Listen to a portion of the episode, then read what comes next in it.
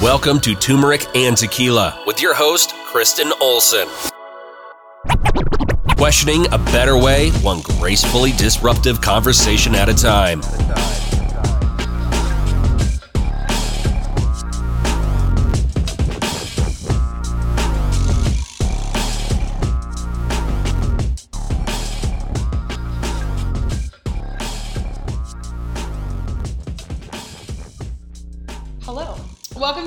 Tequila. it is day two of Be Golden. We're super pumped to be here. We have Sunny sitting across from me. She is going to talk about uh, spirit animals, her work, what she does, where she came from, why she does what she does. These are all questions she didn't even know that I was going to ask her, but I'm going to kind of let her go. Um, and like I said, we're at Be Golden Day Two. Lots of energy, lots of workshops going on. We're kind of in the mix of day two. So uh, I'm pumped about this conversation because Sunny is hails from the fitness world, and we'll get in. She's an entrepreneur. She's building a brand. Uh, but I'm excited to dig on, dig into the human side of your perspective and all the things you want to share. So, without further ado, I'm gonna let you run with the mic here. Get as close as you want to the mic. I know you're comfortable. awesome. Thank you so much for having me, first of all. Um, I My really pleasure. appreciate being here. Um, my name is Sunny Bayne, and I live in Lexington, Kentucky, and I have my personal training business there called Sunny Bayne Fitness. Um, yeah, so that's that's me. So tell me, how did you? And I'm eating, so pardon me. You're gonna be able to hear this. We're multitasking at all levels this weekend. How did you get into the fitness world? How did this come about? Like, tell me a little bit about childhood or what brought you into fitness. Okay, so my entire life I was into sports. Well, starting when I was 10, I played football and um, then softball and basketball for a year. I wasn't a good basketball player. Um, and then going into college, I played softball for a year. And then after that, I went to, um, or I started to get in the horse industry and I wanted to learn to ride racehorses and have that as my career. So one girl, she told me, she was like, Sunny, you have to get fit. And I was like, okay. So I walked into a gym in Ocala, Florida, and Were you otherwise not fit, like playing all these no, sports? or you like I, I was, I played sports, but I wasn't like fit. Like, like I didn't, I I didn't know anything what- about the gym. I would go into the gym. you? I would like go in the gym and like do a sit up and a push up, and then like walk on the treadmill and then leave because I had no idea what to do. Yeah. And so um, I saw a girl walk by, and I was like, "Oh my god, I want my legs to look like that." And I went up to her and I was like, "Hi, um, can you help me? I really want to look like you and and Not be creepy strong." at all. No, not creepy. Definitely creepy. And she was, Crystal was just like, "Yeah, I'm actually a trainer and at, at another gym." And so I was like, "Okay, you're hired. Um, what do I do?" And so she was, she's been my only in-person personal trainer, and she like shaped me as a trainer in the gym. She taught me everything. I hired her every day that like for like five days a week for a month because I had no idea what a program split was or mm-hmm. how to lift, how to exercise. And so she was she worked me really hard because I was like, I want to be really light. I need to lose 30 pounds, and I current and I weighed 140 pounds because I wanted to be a jockey. Holy so cow. I wanted to get down to 110 pounds, which for me. I know y'all can't see me, but like I, I'm a thick girl. Like I can't, you know, muscle wise, and 30 so pounds, uh, that's a lot. That's though. a lot. For, I don't see when you're 140. How much pounds. do you weigh now? Just 140. Oh, oh between I fluctuate between 140 and So did you get down to 110? I got down to 125 and looked really sick, and I was very exhausted and um, not very strong. But anyway, she would work my legs, and if you do work out, you know, like your legs three times a week. And so I look back now, and I'm just like, what? Um, But she was Yeah. crazy in, in a great way and taught me like everything. So went with her and got really fit, and then kind of fell in love, but also didn't fall in love with fitness. Like I, I had a like love hate relationship with it, and it took me probably 60 days to really be on board with working out. Yeah. Um, because it was just, I mean, it's hard in the beginning. You know, Yeah. it's really painful and like you're really sore. And um, so then after that, I went to, I moved to the, I went to New York, Saratoga, New York, and galloped for Bill Mott. He's a like a Hall of Fame race horse trainer. I don't know if you've I don't, a lot of my friends, actually, my uh, dad's brothers, kiddos are super into horses, and that sport never struck my family. So I'm pretty. Bill Mott is like. LeBron James. Oh, okay. Like he's like super famous. Yeah, Bill's amazing. okay. And so I rode for him up there, and like they really took care. The only thing that saved me was that I was fit. Oh, okay. But I mean, I got thrown from horses and like kicked in the head because I just didn't know because racehorses are just different than regular. and you didn't like fitness? Like you walk out and your legs are sore, they you're getting kicked in the head by an animal. no, like I didn't. I was point like of resilience. fitness was like I would go to the gym and like be mad about it. I would be like, God, I'm only here for the horses and they're killing me. and so like I would go in and then and then I got to where it was like therapy for me. It was like Yeah. a stress reliever from like a bad day at work. I would go in, I would work out, and um, started to really fall in love with it. And then my body, I started posting like body transformations, which was weird for me in the beginning. And this was kind of before people really started doing that. Like if you go way back on my Instagram, you can see it. So like 2012 2000 10. Ugh, I don't. Yeah, 2012 probably. I would have to go back and look, but anyway, I look at and and I posted it. I remember my first picture. I was like, um, I'm not used to posting this, but I'm really proud of my transformation. And um, then people would ask me, "What are you doing? How can I like? How can I do this?" And so exactly I started-. Yes, and so like I started like just telling my friends what I did, and then people would come work out with me, and so for probably the first four years, I just helped people for free, and would just like they wanted like programming, and I had no idea what I was doing, Yeah. and so then I really started to love it and got my certification through NASM, um, just a regular sort of CPT. And then after that, I started to I trained people. I traveled the East Coast. I was in Florida with Bill Mott, and because the the racehorse strings travel, so like we were in New Oh, York okay. during the the summer months, and then in Florida during the winter months. So you're competing just really quickly, so I understand like the landscape. You're competing like in races with these horses, and is that right? Um, so I was the exercise. I was an exercise rider. Um, What does that because mean? so exercise rider. So the horses have to exercise every day. So basically, Oh. you go in and you have your set list of horses. So I would have maybe between five and eight horses a day, and then you gallop them at the racetrack. Like if you go out to Keeneland, if you know about Saratoga or any of the big tracks, they go out, they gallop and exercise, and then you cool them down um, in the barns. And the jockeys are the ones that actually race ride them. oh, And then there's okay. a trainer. So the trainer tells you what to do. The exercise rider comes in and says, okay, and goes out and like he might say gallop a mile and a half today. and you get paid for that. Oh yeah. Oh, You okay. paid- yeah, the riders get paid really, really well. That's why like I wanted to go and I was like, I want this to be my So career. this is a oh, I got it. Okay, Yeah, yeah, because passion, I want- but career Mhm. minded. Got it. Okay. yeah, and I wanted to be a racehorse trainer. So Got I it. actually wanted to train racehorses. And then I got into it and I was like, whoa, like there's a lot that goes into racehorse training in terms of like you're seven days a week, you don't have a day off. And so I kept up with fitness then. I kept, and then I started like eating well. And when I started eating well, everything really started to change, like internally, externally. Started reading spiritual books then because I was like away from home. And um, that's when I really got into my spirituality. And then, um, what was, oh, and then so I had a really bad horse accident in 2000 and let's see, 18? Yeah, 2018. So not long ago. Mm-mm. No, it's been um, a little over a year. So, long story short, uh, this filly was galloping and she went down head over heels on top of me and broke my olecranon, which is your elbow joint. And um, so, what the surgeon had to do was cut my tricep and then put a plate like under a little bit of the tricep all the way around and then up part of part of the way on my forearm. But that's what took so long was the tricep had to grow back. And um, on my Instagram, if you go on the highlights or whatever, it says recovery, and so it takes you through like the whole entire recovery process. And like it looked like I didn't even have an elbow; my arm was just like a sausage. Wow. And so um, then when that that was like, and this is like the spiritual part for me. So I said, uh, I need a break from riding so I can start my business. And literally like right after that, I broke my arm. Thank God it wasn't more because I thought my hips were broken too. And so um, I broke my arm, and then I was like, okay, I'm gonna start my business, and or at least try. And so, because I was on, let me back up. I was on Workman's Comp, and I'm the type of person like I had between three and seven jobs. Like I always have like little odd jobs my whole life, and so it was driving me absolutely insane. So I was working out with the broken arm, like doing what I could with the rest of my body, like core and back and um, legs, and that was just like a whole transformational process for me.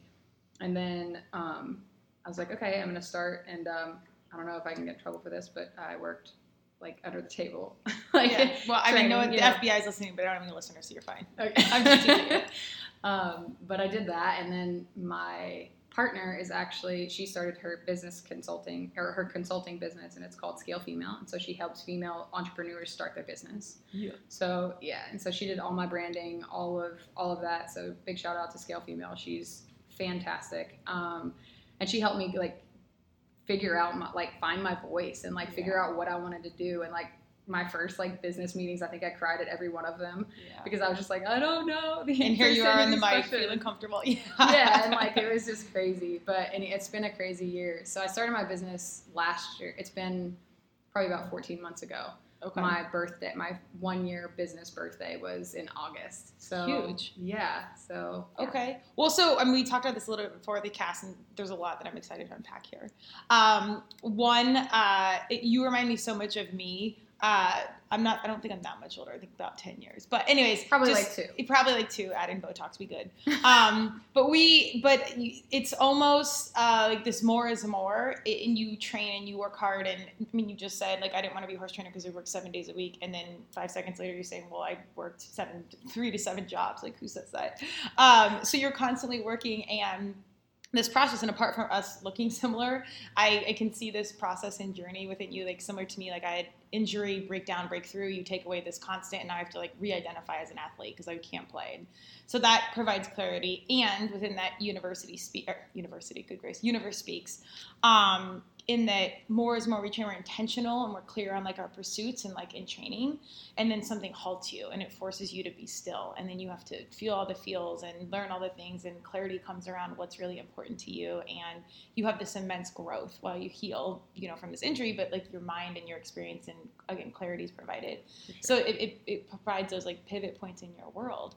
Um, i love how you said you know you, wanted to pivot and then like injury happened like you kind of put it out there unknowingly spiritually. Yeah and then then it happens and like that pivot happens.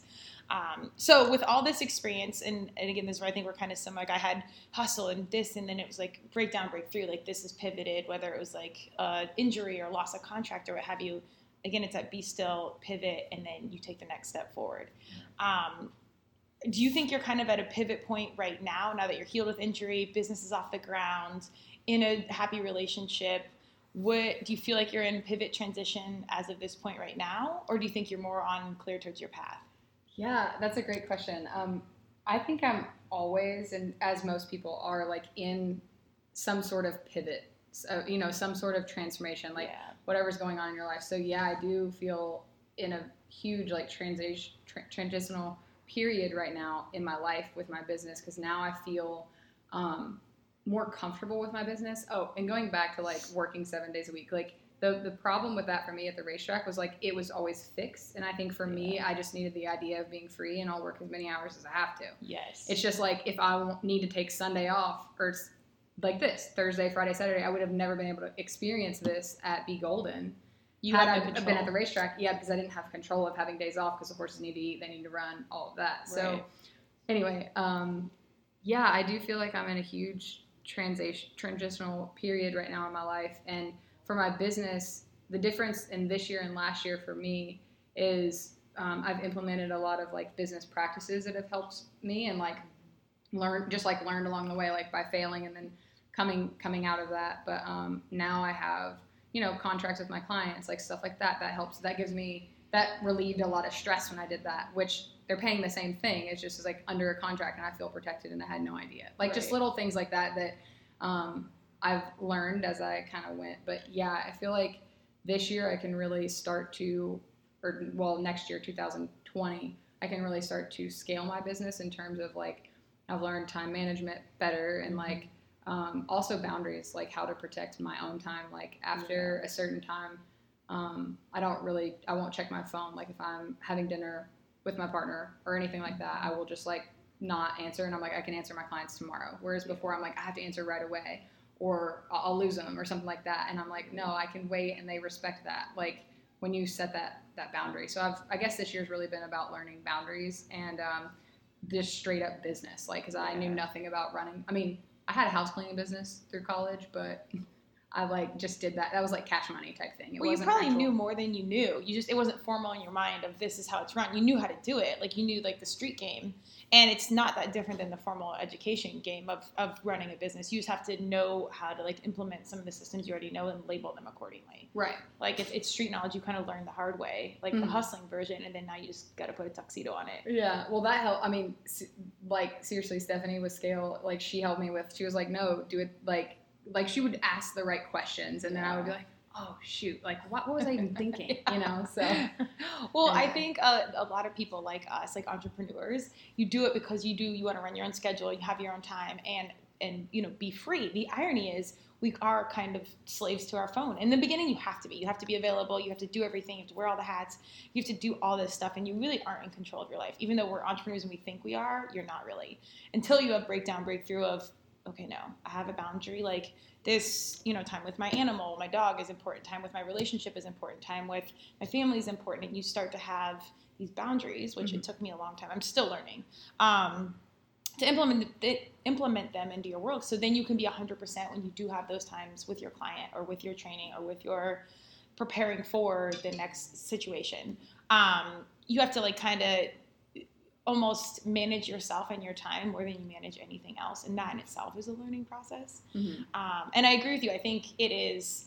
Uh, I like to ask people if they're at a pivot point because in, in my world, the way I digest that is we're constantly evolving Mhm. and you're constantly learning. And I love hearing that because the second you kind of stand still and let things pass you by and think your business is enough is the second you get passed over and like the next thing comes out. Particularly in 2019 when everything's digital and everything's flying 100 miles an hour. Things that are relevant now aren't relevant five minutes from now for sure. and you know trends are happening you have to stay above it so it's this constant balance of staying ahead working and then taking enough space to have your own time recharge keep your priorities straight keep yourself grounded um, and then it's and then staying on the trend setting tip so it's, it's a constant juggling act Yeah, for me, it's always like with the the balance of business and, and stepping away from that. It's the mm, I can't I can't remember what you said. what you said something else. um, for me, it's like I, I feel like now with everything like like your bus- your business, like everybody's an influencer, and like Right. you always have to like hustle, hustle, hustle. But then I, I notice this as a trend with my clients. Like they all feel like, or not all of them, some of them feel like they're not doing enough. And I'm like, whoa, like you can take time to like drink your coffee and not check messages or email. Like you can take that time to yourself. And then when you work, work hard. right. Like when you're working, like put in the work.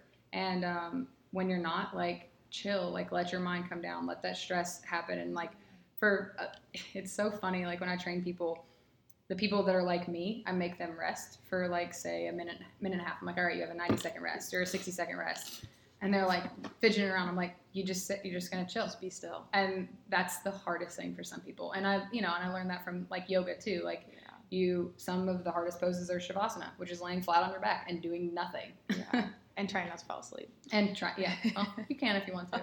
well, okay, so let's um, minor pivot, but I want you to get into um, how spirituality has played a role in your life and how you think it'll continue to play a role um, and how that keeps you grounded. Okay.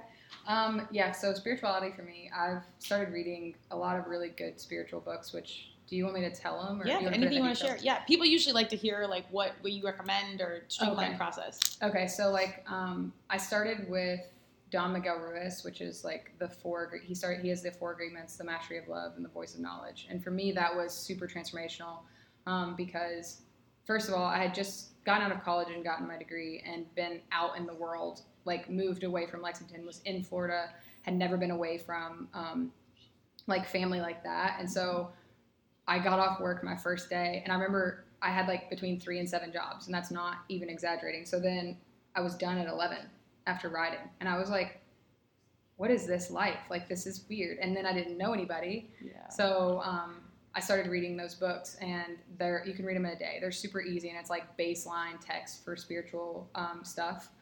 Um, so I started reading that, and then I went into reading Caroline uh, Myss. It's M Y S S, um, Anatomy Anatomy of the Spirit, and that's one like we were talking yesterday about how it's like the you read it one time and then you open your consciousness and awareness, and then you read it another time, and it's like reading the book all over again. Um, so I started reading those books, and then just expanding my awareness, which I believe has helped me in my training business now. It's helped me with like the horse when I was galloping, um, and I still go go and gallop, but it's helped me a lot with like horses, humans, like learning to be patient, looking at stuff from like a higher perspective. Um, and I 100% am always seeking to learn more in the spiritual world, or I love to learn, period, but like in the spiritual world, um, because I think that it connecting the mind, body, and spirit is like what we're here to do. We're here to evolve, and that's like why we have a soul in our body. Our soul wants to evolve, and like through human connection. So that's why I love like being able to like come to a conference like this and connect with you and connect with and now like podcasting's a thing you can connect to, Yeah. to people through podcasting and stuff like that but i think that we're ultimately here to connect with other humans Could not agree more. Well, and what I love is, you know, I hail from athlete and then marketing and branding space, and it's happened very organically to get into like quote unquote influencer marketing. Um, so from a business, it's it's very monetizable right now because it's buzzwords, companies want it, blah blah blah, um, and that's fine because I do think money makes the world go round. And so if you can find really great companies and good humans that are genuinely good, you have to have a strong filter with influencers and put them together, we can really evoke these larger messages. Mhm. Um, and I kind of keep it simple with like the business conversation. But then on the back end, I apply my heart space of like, okay, I, I know how to find the right people to speak about the right things the right way. So, you know, if we're selling t shirts or protein packs or whatever, I'm picky on certain companies. But um, more As importantly, yeah, yeah, more importantly, we're evoking social change and broadening horizons, even if it's small, just to like question a better way on a small level. Why do I care about protein? Why do I care about talking about race? Why do I call, care about talking about equality? But these are just cultivating like little droplets through branding and marketing um, to further this conversation. So with that from my side, how have you at this point like i love that you have the voice you have you've got this physical platform with training and fitness and then this spiritual side how do you knowingly or unknowingly um, make these three angles if you will kind of collaborate like how does the spiritual side impact the training side and vice versa That's a great question. A big part for me, and I don't know how I knew this just from like the beginning, was like I just meet people where they are spiritually. So like if they don't have no interest in, in learning about it, I don't mention it. But some people you can drop like little nuggets, like and I'll be like, oh, pull the rope towards your crown chakra, haha, and like make a joke about it. like I have this one client, she's absolutely amazing, and um, I said, pull the, the rope towards your crown, your head, and I said, or your crown chakra, like just kidding. And she was like, what's a chakra? And I was like, girl, you don't know what chakras are? Are you kidding me? And like we're going back and forth, like bantering. And then at the end of the workout, she's we ha- in my gym, you have to go up the stairs to leave. She was like, whoo. My leg chakras are hurting, and I like lost it. And she was like, "What's so funny?" And I was like, "Nothing." I said, "When you read about chakras, Yeah. and then we're gonna laugh about it together." So literally, like last week, this was like six months ago. Like last week, she texted me in all capital letters. I'm reading about chakras, and like yeah, and so like it's just dropping nuggets in for people. Dude, that's- not like that's influencer marketing. Not interrupt you. Influencer marketing at its finest. Like you literally change the trajectory trajectory of somebody's mental thought and how they believe moving forward. Like that's huge. So Yeah. not to interrupt you, but yes, that's no, that's exactly good. what it is. Um, yeah, I love it. So yeah, I just I think that you have to meet people where they are, and if you go at it like, oh, I'm super yoga and, and yoga's sunny now, and we're gonna go through this work. No, like that doesn't work. People are like, what are you doing? So I think that it's important to like just I'm I be myself hundred percent. Like when I train people, like I'm a very blunt person. So like yes, she is, and it's, I think people appreciate it too. I'm trying to be polished right now. No, no. Like- well, I've, I've learned again. This is kind of why you remind me of learning grace over time because I Yeah. I had three younger brothers. So like you have something to say, you're just gonna say it. You put it out there. Um, but there's certain situations I have to implement whatever grace is within me to um, communicate a message and, and evoke a spon- response that I'm looking for versus a wall. Yeah. Um, but I'm with you in that. Uh, but in you know in 2019, I think uh, the, the more you get to know yourself, you don't need to appeal to everyone. You kind of find your tribe Right. and your Oh, audience, and you let that be. And like if that's your authentic self, then that's your authentic self. Yeah, and like I learned that from going kind of derailing. Um, I learned that from horses. Like so, galloping. If if you don't know anything about galloping, basically like you have your set list of horses, and your trainer gives you horses, and they try to match riders to horses. But sometimes like you'll get on this horse, and it like hates you. Just like be blunt about it. Like it does not like you. Animals don't lie. Animals And- and, babies. Yeah, and like it's just your energy doesn't match, and it's nothing personal because you don't like that horse as much as it doesn't like you. And then another rider will get on it, and then it goes fine. It doesn't try to buck it off. It doesn't try to rear up and dump you on and laugh at you while you're like on the ground crying. Uh, but then on the flip side, I might get a horse. Like there's this filly that I loved. Her name is, um, oh my god, I'll think of it. Daring Duchess. Oh, I love that filly. So extra. Her name's Daring Duchess. She has a beautiful like white face, which is rare in the racehorse community, and like she's a red filly. And the trainer was like, "All right, Sunny, here's my advice. Just this is Bill. He was like, Yeah, Bill. just point her in the right direction and let her go however fast she wants to go." I said, okay, Bill. and so, like, and normally they'll be like, do this, do this. He was like, just do what she wants.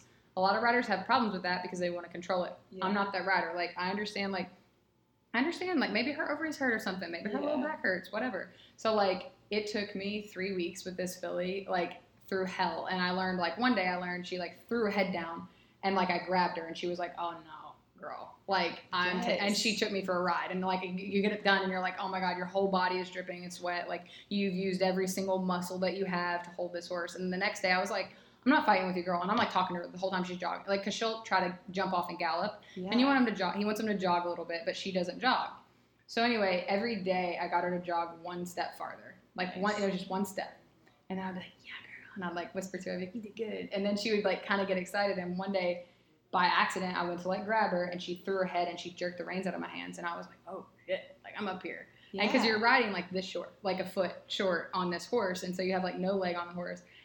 And then, so I just grabbed her mane because I grew up riding bareback, so I knew to do that. So I Oh. like grab her mane, and then she put her head down and then like lifted it up perfectly where the horse is supposed to put their head when they gallop, and like galloped like a princess. And I was like, "That's what you've been wanting this whole time. Why didn't you tell me?" yeah. And so then she's like, so she put her head up and we galloped around. And then like the next day I learned her lead. So like horses have like the right side and the left side when they gallop, and they want to be on the right lead when they're down the stretch, left lead when they're on the turn.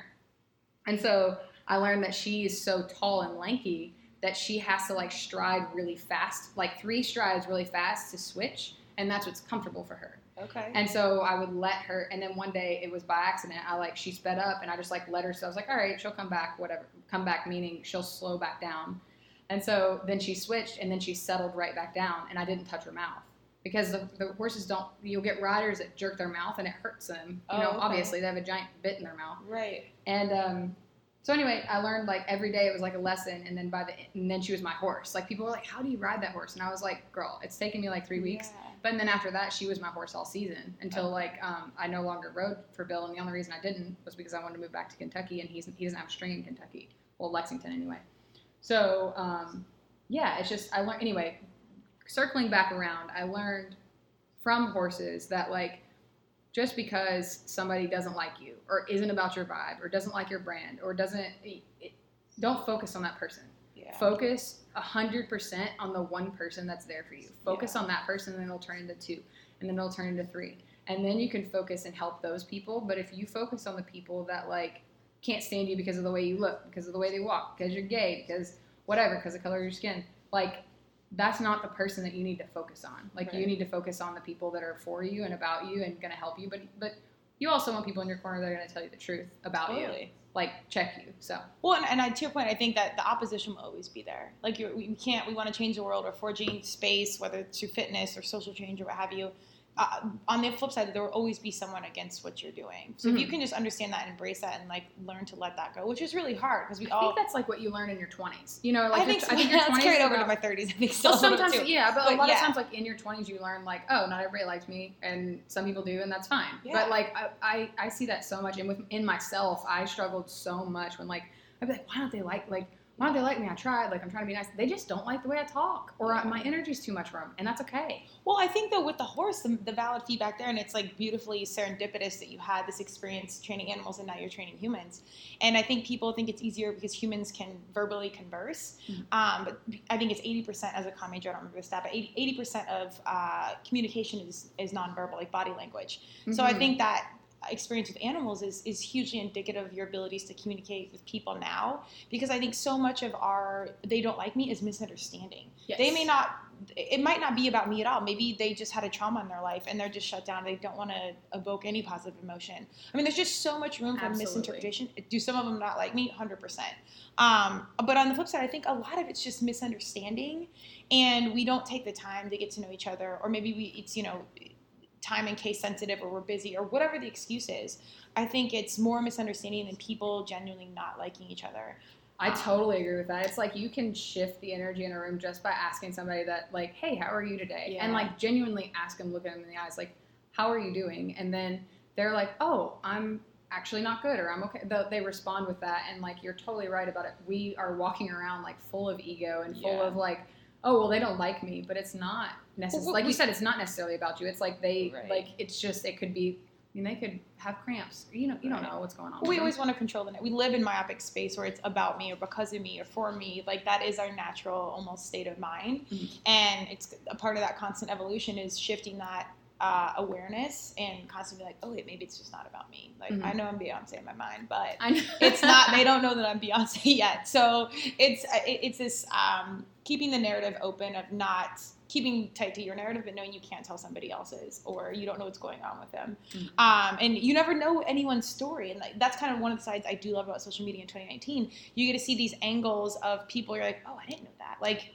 I, I always say HBT heavy, heavy basic tendencies because I look like you know blonde female fitness like all the basic stereotypes you could apply and then it's like oh maybe you listen to a cast you see what I do and it's like oh I didn't I didn't know you, you do that or you care about these things or you're into whatever X Y and Z.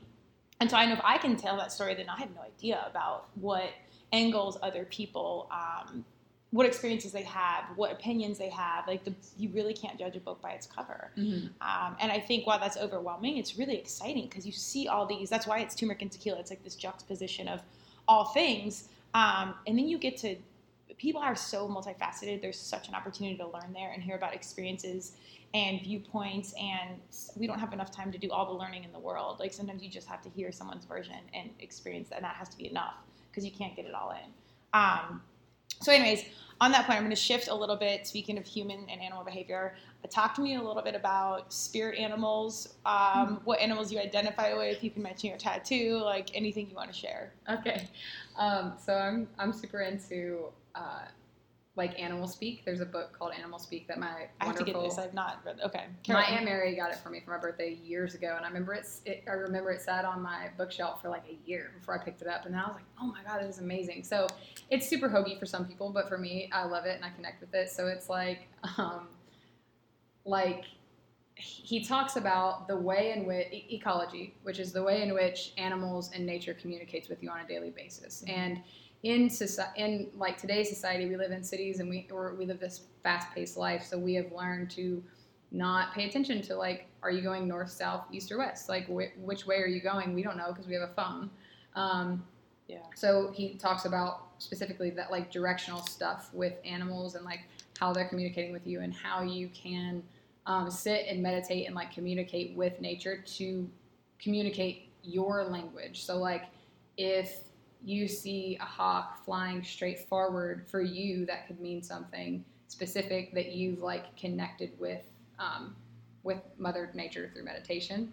Um, or like he explains like what it means to him if they go left to right, right to left, stuff like that. So you can get like real, uh, you can really geek out in that book um, and about animal, spirit animals. Um, but for me, hawks really started to come to me after my grandpa passed away, um, and that helped me just through that situation. And I think, you know, for some people it might be hokey, some people might be interested in it. I think it's whatever really helps you through like a death or um, a traumatic situation. Um, animals, for me, my spirit animal is a horse. Ever since I was a little kid, and he says this in the book, like, um, what animal were you attracted to when you were like three or four or five? You know, like think back to that. And for me, I was like, I was obsessed with horses. Never had a horse in my life. Never touched a horse until I was ten. And uh, my family moved around a lot, but ended up landing in Monticello, Kentucky, which is like Horse land. in you know, it's just like in a holler, like an actual holler. But uh, it's What's almost a, what's a holler? I dude, I don't know any of these things. it's in the country. Okay. Like we had like a Walmart, and that we, we got an overnight Walmart, and that was like a big deal. Oh, okay. So there's four stoplights. oh, it's like real small. Yes, girl. Okay. Wait, And were there was- cars or were I you guys legit riding horseback and like buggy? No, they're no, no, no, we're not Amish. Uh, okay. There's definitely cars, but like I was like one of the only lesbians there, and I came out when I was 16, so that I was like the football playing lesbian, and so like Bold moves across the board. You, so you've been shaking up the game from like day one. So I this guess. is this is safe space like across the board for you. Uh, yeah, I, I just like came. I, I came out and I was like, look, guys, I like females, and uh, there's no other people here that likes females, so this is weird. I'm gonna get on my horse and leave now. But I'm gonna go now. As soon as I turn 18, like I popped my feet and was gone. I was like, I can't, I can't be here. But it's great. I love Monticello. I love going back to like visit and like it's country. But anyway, my grandpa had ponies, and uh, he had a, a miniature pony named, or no, I, I named, I named her horse my because little pony. I wanted a real horse because Yeah. she was very small. She was, named the pony horse. Yes, That's her name's amazing. Horse, and she's the most amazing thing that ever happened to me. She almost killed me a thousand times, but I deserved it, and I needed to learn those life lessons, right? And so I would ride her. My grandpa was like, "You're not going to stick with riding. I'm not buying you a saddle." And I was just like, "Yes, I am, Grandpa." And so, but wait, Wait, was wait, did that kind of make you do it because somebody said you couldn't? No, hold on. Well, you could you could uh, diagnose. You, yeah, you Yeah. can pick that apart in a minute. So I we moved there. He has a horse, and I begged him every day for like six months. It was probably like a day, but in my head, it was forever. And I was like, "Please let me ride horse. Please let me ride horse." He's like, "No, no, no." And then finally, I was like, one day, the first day I ever did it, she's like standing there, I'm petting her, and I just wrapped my arms around her neck, and I said, "I wish I could ride horse." And then the next thing I knew is he like grabbed my pants back here, like the back of my pants, and like, and I was sitting on the horse. He like threw me on the horse. Yeah, grandpa. And I was like, and I looked at him, and he looked at me, and he had the biggest smile on his face. And she's ne- she had never been ridden. She's not broken. She was like a year and a half old, not even two years old yet. And he said, "You better hold on." And he went, and he like smacked her ass, and she took off like a lightning bolt, shot me so high. She bucked me off so hard, and then I hit the ground in like a pile, and I am sobbing and screaming. And I'm like, I'm never riding a horse again. And he was like, Oh yeah. And he comes over to me. He's laughing so hard he's crying. And he comes over to me and he's like, Oh yeah, you are. And he like calls her over and she comes trotting back over. He said, You better hold on better this time. And he like threw me up again, like while I'm crying, and I like held on around her neck. and so that's how I learned to ride. So when I went in college, my degree is in equine uh, science, and so uh, the the teacher there, her name's Dixie. She's amazing. It's for the North American Racing Academy. Um, they had round pens, and I was Okay. like, "What in the sh- is this? Are you What's kidding?" a round? Oh, uh, the pin is round. It's it's just a small area where you can get bucked off in and tr- and actually break a horse the proper way. Okay. But my grandpa put me in a giant field with nothing on the the old school way. Yeah. Yeah. like the old school way. And and I was like, what is this? She was like, it's a round pen. It's like where you properly break a horse. and I was like. I was like, weak. this. Yes, I was like, I can't. Can I cuss on here? Yeah, dude. We, My I think you already did. My I, my grandpa was just like, he wouldn't let me. I, like I didn't wear a helmet because he said it's for pussies. And I was like, round pens are for pussies. And she was like, you can't say that. And I was like, but it's true. And Yeah. so uh, it was just really funny, and I was super hillbilly when I when I went there, and um, but yeah, that's kind of how my love for horses happened, and and I, I it went on for like ended up I worked for my grandpa for like a year and saved my allowance, and my allowance was twenty dollars no matter what the job was. One job was to like take the trash out, and I got twenty dollars. I was like, this is great. Then the other job was to paint the inside the entire outside of a trailer. oh, And at the end, I'm like, oh, you learned I worked for two days. Yeah, and he was like twenty bucks. I was like, oh no no no, and he was like, he was like, no, every job is twenty dollars, and I was like, okay. So I saved my money and I ended up buying two um, other miniature ponies that are gray, and I named them Thunder, Thunderbolt and Sky. Oh my gosh, and perfect. I, I bought it with my own money for two hundred and fifty dollars, and I was so proud that Are they guy, that inexpensive? Like that seems. my like- grandpa knew the guy. Oh, okay. And apparently, Okay. they probably already negotiated a deal. Yeah. So I negotiated with the guy. He's like, "All right, they're three hundred dollars," and I was like, "I was like, I I'll give you." I said, "I'll give you two two twenty or something, whatever." I said, and he was like two seventy five, and then we worked to two fifty. And like when we left, I was like, "Grandpa, did you renegotiate?" I was like Yeah, super yeah, excited. And uh, so we got the two horses, and he, um, somebody can correct me if you know the truth, but I'm still trying to figure it out. But he told me that they were wild Mustangs, miniature Mustangs, and then I learned later on. I told somebody, and they were like, "Sunny, that's not true." Like he's just like my grandpa, like still to this day, I'm like, I'm finding him in lies. Like he, he used to Yeah. pull my leg all the time. But, well, I mean, uh, I still believe in Santa, so hold hold tight to the dream. Santa's real. Yeah, hundred percent. it's fine. But uh, Um, yeah. Okay, well, so circling all back around, like as you speak, I think some of those early life lessons are like similar experiences. Like you dive straight in, you get bucked off the horse, you learn. Like you dive straight into fitness industry, you get told to do a million squats, and then you learn. Like Yeah. you kind of have this like um, constant trial and error, and I think that's really critical to life in general. Um, so with like the lesson, oh, and we are speaking about how you know you're one of my type A personalities. You're driven, more is more. We're aligning. However, as much as we do think we're in control, like universe or God or however you PR in your mind or believe, um, kind of lines you up and you're right where you need to be. And it's of all the intentional, you know, education and um, there's a huge party going on apparently behind us uh, that you do. Like you're intentional in your pursuits and what you want.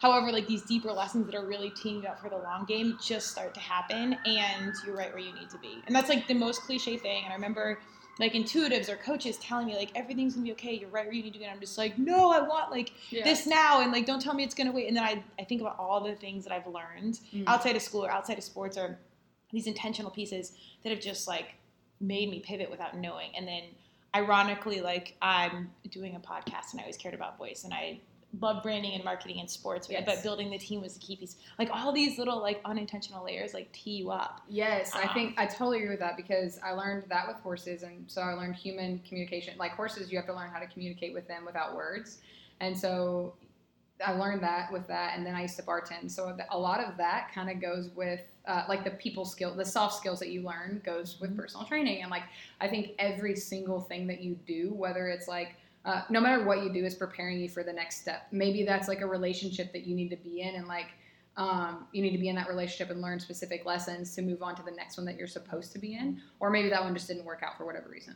But um, I think that every single thing for as far as career, relationships, people that you meet, people that you lose, all happens for like the grander cause. And I think I guess the problem, or not problem, what happens to a lot of people when they like lose their passion or can't find their passion, it's because they're um, they kind of fell off. They fell off, and they're not paying attention to all the signs that they're getting in their life. Like you're getting signs every single day, whether you want to look at the birds and figure it out that way. However you want to do that, like you just when things happen and you're not paying attention, I think you get soft. Like, hey, like we're trying to communicate something to you. The universe, angels, whatever you want to call it, um, are constantly communicating with you, and it's up to you because we have free will to like listen or not listen. or just have a consciousness and awareness Mhm. like and take and take it in i think you have to seek out those answers but then like as you got your spiritual book or you dug into spirit animals or you went further into horse training like you kind of find that path but i couldn't agree more that it's like just a, even a basic level of consciousness of what's going on around you and, and perhaps there's a larger order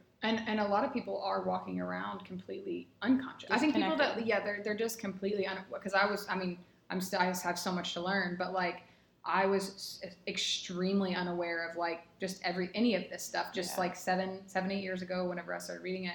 And I was like, oh my god, like I didn't realize how helpful uh, A New Earth by Eckhart Tolle is going to be. Or Tolle, did I say that wrong? I always I have no idea. wrong. Well, but I think it's Eckhart I think it's generational. Like these are just conversations that I didn't grow up with, and it's not that it's right or wrong. It's just we did we didn't grow up this way. Like the same way we didn't really grow up eating, you know, uh, Greek food. We ate more like Italian. Like it's just like that's what, so that's what I'm exposed to. So like this is kind of new generation stuff, and it's like new. I want to say within like the past 25 years. Um, but what's cool again the social media side regardless of like parameters that we had before whether it's we didn't live together or we from different locations or um, different races or genders what have you now with social media it's opened and broke down some of those barriers where i can see how you're living and what you're doing. It might not all be real because you know influencers are a thing but i can at least see different ways of doing things and start to ask my own questions. Yeah, for sure. And I think um, in general, but we're, well, what a lot of the spiritual gurus are teaching and have been talking about the psychics, the intuitives, the healers, they've all been saying that we're raising the consciousness. So I don't, I do think it's a trend. Yes, like it is trendy. People want to jump on on the spiritual board, but I also do believe that the consciousness is being elevated in the like the collective consciousness is being elevated. So now the conversation is a lot more open. hundred percent.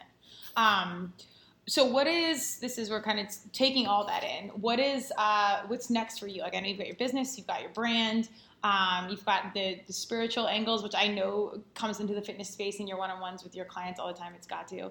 Uh, what's what's next for you? What's the next big piece? Uh, so 2020, um, what I'm really focusing on, honestly, is just like the foundation of my business and making it stronger. Yeah. Um, I think that I have had the perfect people put in my life. Um, my business consultant, um, everybody else, is, all these people that have been put in my life that are really my family, um, my close friends, like they've been helped me um, get to where I am, and I've built this like foundation with my business, and I'm more confident this year than I was last year, which is really nice. That was one thing I really wanted um, to work on myself personally is um, my my self confidence and being confident in what I do and knowing that I can do it. So now this next year in business, I really want to focus on learning better business practices um, and not necessarily. I was focused on getting a lot of clients, but I have plenty of clients now, and my focus now is to like pour into them every ounce of energy that I have to pour into my clients. That's what I want to do because I want them to succeed, which means I succeed. Like I, I want their success, and that's truly all that I want. And I want to focus on them. That's why I created my Instagram page for my my business, and that's like really highlighting them Yeah. um, because I don't want. I I really struggled in the beginning with building my business. Like this is Sunny Bayne Fitness, but this is about them. This isn't about me anymore. Yeah. And um, I had a really hard time with that in the beginning because I, get that a lot, particularly with my female people. Like when we have consultations, they don't want to be the star of the show, myself included. It's it's a little bit weird. I will say this: if you're not saying it, and you bring, you bring all this eclectic experience to the table, and all this EQ and IQ and and again experience, if you're not sharing these messages, it's almost a disservice. Mhm. And who else is going to tell your story? And you, at this point in life, you know your story is of value. You know you have things and messages and experience to to offer. It, it could be education with someone else, or help them streamline their process, or, or genuine wisdom and knowledge, or maybe you open up the doors to their spiritual journey. I think once you can shift that narrative around, like it's about me. I'm Beyonce. I'm Madonna. I'm these things. And I have really important messages that I've gone through injury, and if this helps you, please take it and run. Yeah, that's another whatever. thing. Like with my, what's really helped me in my business is all of my past injuries. Like one time I was in a wheelchair because of a horse accident. The other time was because of the the elbow one, and like that process was something like um, a horse rode up, flipped on me. I was in a wheelchair. Long story short, they had to fly me to. Um, well, they had to drive me in an ambulance to Somerset. Um, I was in I was in McCreary County. Anyway, it's about a 30, 40 minute drive, and I got there and they. Uh, so they took me in, um, and I was like in so much pain, like I couldn't move. Uh, the phone call that my mom and my dad got was that I was flipped on by a horse and I couldn't move. Um, so and then she hung up because my friend was like sobbing and like hysterical, and so then my they thought that I was dead, and so Oh, everybody God. rushes there, gets there, um, and my mom still like it still stresses her out to talk about it, and I'm like, mom, it's fine. You're Um, kid. But yeah, and so anyway, they take me into the hos- the hospital and um, or in the room, and they give they finally give me morphine. I was begging for like pain stuff. I was like, this hurts so bad, and so they couldn't give me anything in the ambulance. They give me something there, and then um, everybody started showing up. And I remember there were just so many people in my room, and I looked up, and Pastor Mike was there. So I used to go to um, a Christian church in Monticello, and he was there, and so he like laid hands on me, and then like everybody. Oh, let me back up. So the X-rays came back, and my my pelvic bone was broken, my tailbone was broken. They said my femur was crushed, which was the biggest concern because your femur your femur is your thigh bone. If you don't know what, what bone that is, um, so they said it was crushed, and they had to fly. They were about to fly me to UK because they couldn't do that surgery there. Wow. And then my shoulder was my collarbone was broken as well. So they're all praying over me, and I remember him putting his hands on my thigh, and um, then everybody just kind of followed suit, and they said that like everybody was out the door all the way into like the the hallway into the waiting room and praying for me, and so then they put me in the helicopter and I go and I remember I was on morphine, so it was kind of like, you know, like what's really happening, you know, like I'm on yeah, morphine. you're out there, yeah. And uh, so I get there and they take me out, and it's routine to do x rays again. And so, and I remember like some weird stuff happened in the helicopter, like in, in my head. Like I was just like, I like saw things. I don't know. Anyway, um, I get there, they take me out, and um, uh, they re x ray me, which is, if you've ever broken a lot of bones at once, it's like the most painful thing. Like I was screaming bloody murder. It was horrible. And so they re x ray me, and then they take me uh, to the waiting room. So I had to wait for an entire 24 hours Oh before I got a room because they're so backed up. yeah. Well, the doctor comes in and he puts the X-rays up from Somerset, and then he puts the X-rays up. He was like, "So, uh, good news and um, weird news." He said, um, "Your your tailbone's broken." He said, "Your pelvic bone is clean break, which is great. It's it's in a good spot. Um, so there's no casting there." He said, um, "Your shoulder isn't broken, um, but we don't." Um, he said, "Your shoulder's not broken." He said, "But your femur bone isn't. There's nothing wrong with it." And he has the X-rays. I like have them, like X-rays of the crushed one, and then like no. Tell nothing. me you've posted about this. Like, I know. Oh my god, people this is a crazy story. No, I think people have really leaned into that. Yeah, it, I haven't, and and so, but I feel like people would be like, "That's not true." Like it doesn't. Yeah, but again, uh, as we said, the opposition will always be there, and then the ones, the believers, are like, "Oh my God, affirmations everywhere! Like this is True. Yeah, yeah, yeah. larger order." So he shows me that, and I was like, Doc, and I just remember saying, I know you're the doctor, but my shoulder hurts worse than anything down there. Like, my Yeah. shoulder hurts so bad. He's like, okay, we'll take you in an MRI. And then they put me through an MRI, and it was dislocated, and all my ligaments, tendons were, were torn. So that was the only injuries that I had. Every injury was self healing. Wow. And so he was like, okay, so you're gonna be in a wheelchair, you're gonna be slaying in a sling and a neck brace, and you're gonna be on these pain medicines. So I had to stay in the hospital for a week, eight days, and then um, he said you're not gonna walk for three three minimum and then six max. um, again with all of these injuries, and he said, like, but he said three, and I was like, oh no, I'm gonna be walking on my birthday, Yeah. and this was September 1st when it happened. And then I said, I'm gonna be walking on my birthday. My birthday's October 15th. And he was just like, okay, like, yeah, good. I'm glad that you're positive about it.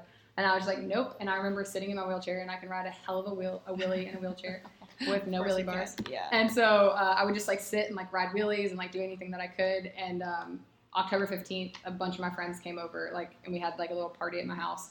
And I walked out, like, I got up and I, that was my first day that I walked, and I walked on my birthday. But, Okay. yeah. strong will, and again, I think that's what, like lessons that come through all the way from day one. Yeah, I think that it's like you, it, and I tell people all the time it's mind over matter. Like when I train them, I'm like, push, I make people push past. Like if something's burning and hurting, I'm like, three more. And they're like, three more. And I'm like, now you're arguing with me. Now you're holding the weights in there, and now it's getting worse. and they're like, they're like okay. Uh, but it, that's why I do that is be, to teach people because it's just your mind. Yeah. Your your mind. You have so much power, and you have no idea. Like, well, I, I love that you are in the physical space. Like again, doing these like nuggets, as you say, are droplets of higher like mental conversation because you kind of meet people at their level, whether it's fitness, spiritual, whatever. and then and if then somebody's slowly spiritual, we can infiltrate. geek out. Yeah, I'm like, yeah, yeah, yes. Okay, well, on that note, we'll wrap up. Um, tell me where do we find you? Uh, business, personal, whatever you want to share. Awesome. Um, Sunny Bayne is my name, S U N N Y B A Y N E. And then on Instagram, it's just Sunny Bayne. And then I have my training account, which is Sunny Bayne Training. And then on Facebook, Sunny Bayne Fitness. Pretty much if you type in Sunny Bayne, you'll find it. You got your girl. Um, yeah. And then that's it. Cool. Well, if they have questions, reach out to you. You're accessible. Yes, Yes. for sure. Like reach out to me um, on probably Instagram would be best. Reach out to me if you have questions there, comments, or concerns. slide in the DMs. She's got you got to check out the swag.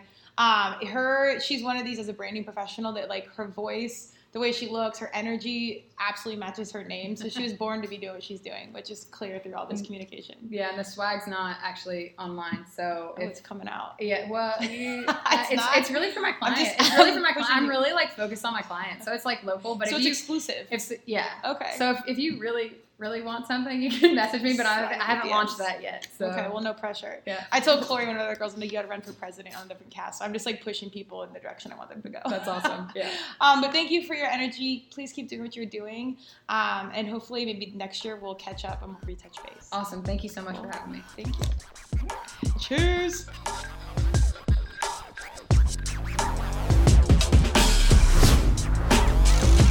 Thank you for joining Turmeric and Tequila with your host, Kristen Olson. Tune in next time and don't forget to subscribe on Apple, Google Podcasts, Spotify, or wherever you listen.